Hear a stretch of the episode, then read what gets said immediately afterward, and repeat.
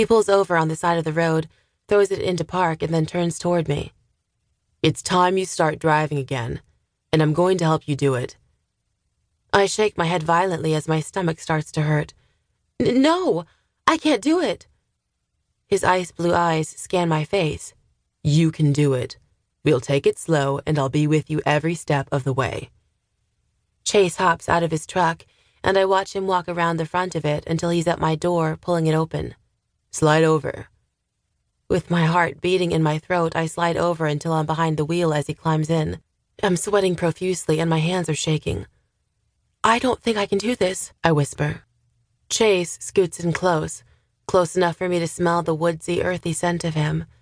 It's got a calming effect on me, but that still doesn't mean I'm going to do it. He places his hand on my bare leg. You can totally do this. Do you remember the basics? Nodding my head, I sigh. He's not going to let up until I do this. I put my foot on the brake and with a shaky hand, reach out and grab the gear shift. For a brief second, I close my eyes and take a deep breath. A shiver slithers down my spine when I hear his whispered words near my ear. Brylee, you've got this. Just take it nice and slow. Opening my eyes, I turn to look at him. We're so close that if one of us leans forward, we'd touch the other person's lips. But instead, we both pull away and I turn back to the front.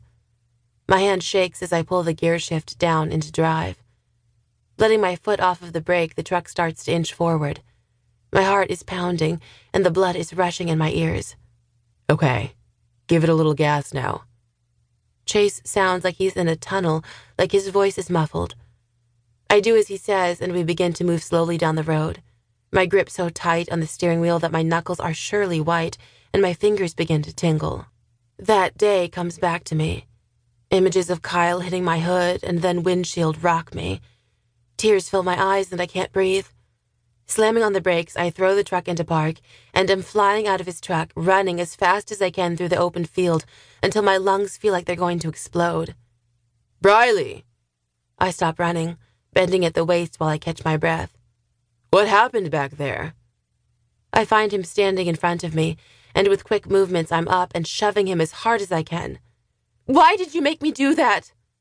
My voice sounds foreign in my own ears guttural, broken. Chase grabs my face with both hands, his thumbs brushing the tears away while looking deeply into my eyes. Brylee, you need to stop being scared to drive.